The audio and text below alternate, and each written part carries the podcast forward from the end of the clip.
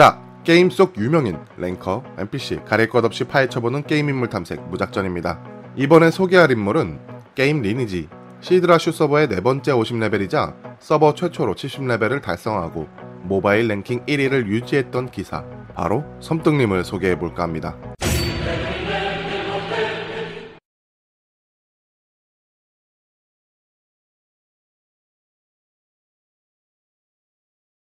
보통 그 시절 리니지를 시작하게 된 경유를 얘기하자면 대부분 친구를 따라서 게임을 시작했다라는 동기가 압도적으로 많았습니다. 예전 각 서버의 지존들도 대부분 그렇듯 이십 대 초반의 남자 섬뜩님도 예외는 아니었습니다. 리니지가 처음 시작할 당시엔 이렇다 할 만한 엠엠오알피지 게임도 없었을 뿐더러 재미와 같은 여러 면에서 최고의 게임이라고 꼽힐 정도로 그만큼 대단했습니다. 거기다 그중 리니지의 재미를 덧붙여주는 것이 있다면 싸움이었습니다. 섬뜩님은 초기엔 레벨업보다는 혈맹에 가입해서 적혈들과 싸움하는 것이 가장 재밌었고 리니지를 하는 가장 큰 이유라고 생각을 했습니다. 그는 항상 장비나 레벨보다는 컨트롤로 상대방을 제압하는 것을 좋아했지만 가드리아 서버를 필두로 여러 서버에서 오십 레벨 이상의 고레벨들이 등장하기 시작했고 당시 인간계의 검질이라고 생각할 수 없었던 데스나이트 변신이 업데이트되면서 인간 데스라는 목표가 모든 리니지 유저들의 로망이 되었습니다. 당시 타 서버와는 다르게 시드라슈 서버에서는 오십 레벨 이상 유저가 보이지 않았고 그 때문인지 섬뜩님은 레벨에 대한 중요함보다는 싸워서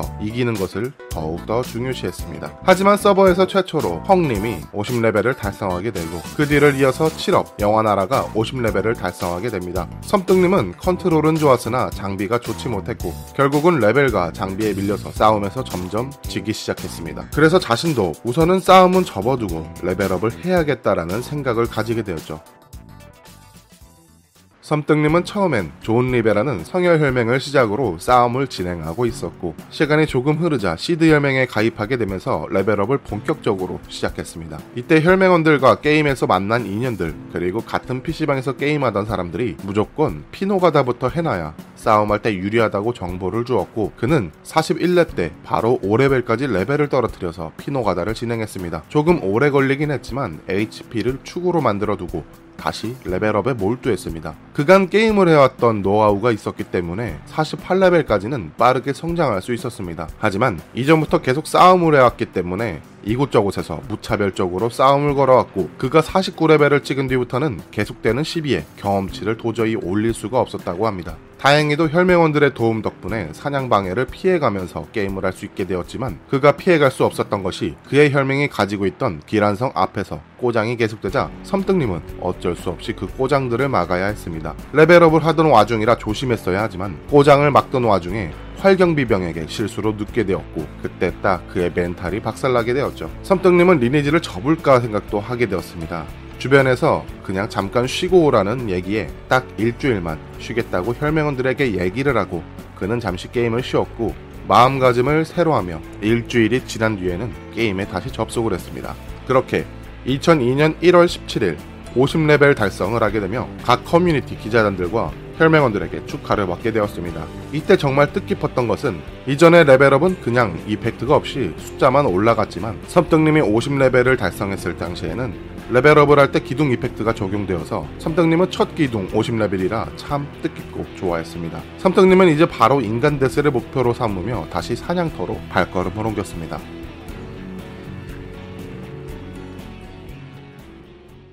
섬뜩님은 오십 레벨을 찍은 뒤로 성장을 하면 할수록 강해진다는 것을 깨달아버렸고 데스나이트 변신 이후 계속 싸움을 진행해왔습니다. 리니지에서 사냥터 업데이트가 나오게 되면서 이젠 사냥터의 폭도 넓어졌었고 몬스터가 강해짐에 따라 경험치 배율도 좋아졌기 때문에 레벨업도 수월해지기 시작했습니다. 그중 가장 효율이 좋았던 사냥터인 잊혀진 섬 그 이후로 현 리니지에서도 각광받는 사냥터인 오만의 탑이 생기게 되었고 육십오 레벨 경험치에 대한 부담감을 이겨내고 여러 서버에서 하나둘씩 많은 데스 기사들이 칠십 레벨을 돌파하는 소식들이 들려오고 있었습니다. 이때 리니지 최고의 전설 군터 서버의 포세이드님이 칠십오 레벨 달성 기사가 뜨게 되었죠. 섬뜩님 또한 시드라슈 서버가 열린 지 이 년 육 개월 만에 이천삼 년 시 월 시드라슈 서버 최초 칠십 레벨을 달성했습니다. 사십 레벨부터 오십이 레벨까지는 용던 그 이후 싸움으로 레벨업을 잠시 멈추고 잊혀진 섬이 나온 뒤로 육십오 레벨까지 달성 그리고 오만의 탑이 나온 뒤 오만의 탑 사십사 층에서 칠십 레벨까지 찍었다고 전했습니다. 이땐 기사들은 대부분 콘을 찍는 것이 유행이었는데 섬등님은 유행에 따라가지 않고 힘 이십오와 덱스 이십삼으로 투자하게 되었습니다. 칠십 레벨을 찍기 전에도 수많은 일들이 있었습니다. 이때 시드라슈 서버에서는 혈맹 간의 혼란스러운 일들이 벌어지고 있었는데 섬뜩님의 라인 연합인 최강연합, 암흑, 전투, 차상, 천국의 신화, 스피드 공격, 블루마운틴, 립의 노장의 힘, 그리고 그의 대립 혈맹, 도원결이, 저승, 안산, 전설, 패스, 그들의 수많은 전투, 필드전, 그리고 공성전, 하룻밤 사이에 필드에서 동맹이 돼버리고 중립 혈맹이 갑자기 필드 혈맹으로 바뀌고 반대로 필드 혈맹의 중립으로 되는 혼란스러움이 지속되고 있었습니다. 섬뜩님 또한 필드전을 지속적으로 했어야 되기 때문에 레벨업이 더디게 되었고 필드전에서 조금이라도 밀리는 날에는 경험치를 아예 올릴 수 없었습니다. 그렇게 혼란의 끝이 보이지 않는 전투가 지속되고 있는 동안 리니지에서 패치를 통해 사냥터 폭을 넓혀주게 되면서 필드전을 하면서도 사냥을 할 수 있었고 섬뜩님은 혈맹군주에게 레벨업을 핑계삼아 공수성 참가를 주저했다고 합니다. 그것을 이해하며 도와준 당시 최강연합의 총군주 가스리 군주의 도움에 의해 레벨업에 좀 더 집중할 수 있게 되었다고 합니다. 섬뜩님의 장면은 그때 당시 일반 유저가 봤을 때는 좋게 봤을지는 몰라도 당시 동레벨 때 캐릭터에 비해 장비가 그다지 좋지는 못했습니다. 그러나 그의 끈기는 참 대단했었죠. 한 개의 캐릭터를 동생과 함께 이십사 시간 동안 계속해왔고 이천사년 이월경에는 모바일 랭킹 일위, 시드라슈 서버 최고 레벨 달성, 각 서버 지존들의 집합소, 리니지 토너먼트에 참전하며 우수한 성적을 보여주게 되며 시드라슈 서버의 명성을 떨쳤습니다. 그가 유명해지면서 수많은 악성 귓말들과 장난들이 늘어났지만 혈맹원들과 그동안 쌓아왔던 리니지의 인연들이 있었기 때문에 더욱더 리니지를 재밌게 즐길 수 있었다고 합니다.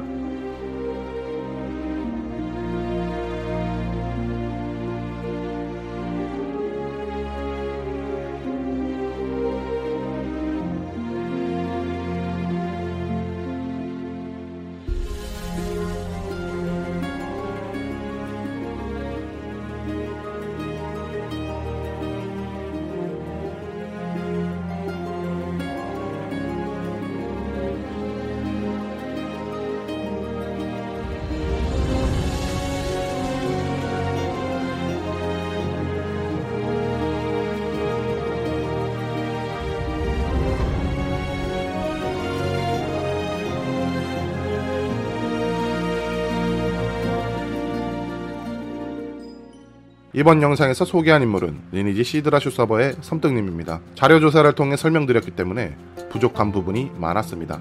추가적인 섬뜩님에 대한 정보가 있다면 댓글로 그 추억을 공유해주시면 감사하겠습니다. 그 시절 게임에서의 유명인, 지인 혹은 본인이라면 제보를 부탁드리겠습니다. 그럼 저는 무작전이었고요. 다음 영상에서 뵙도록 하겠습니다. 감사합니다.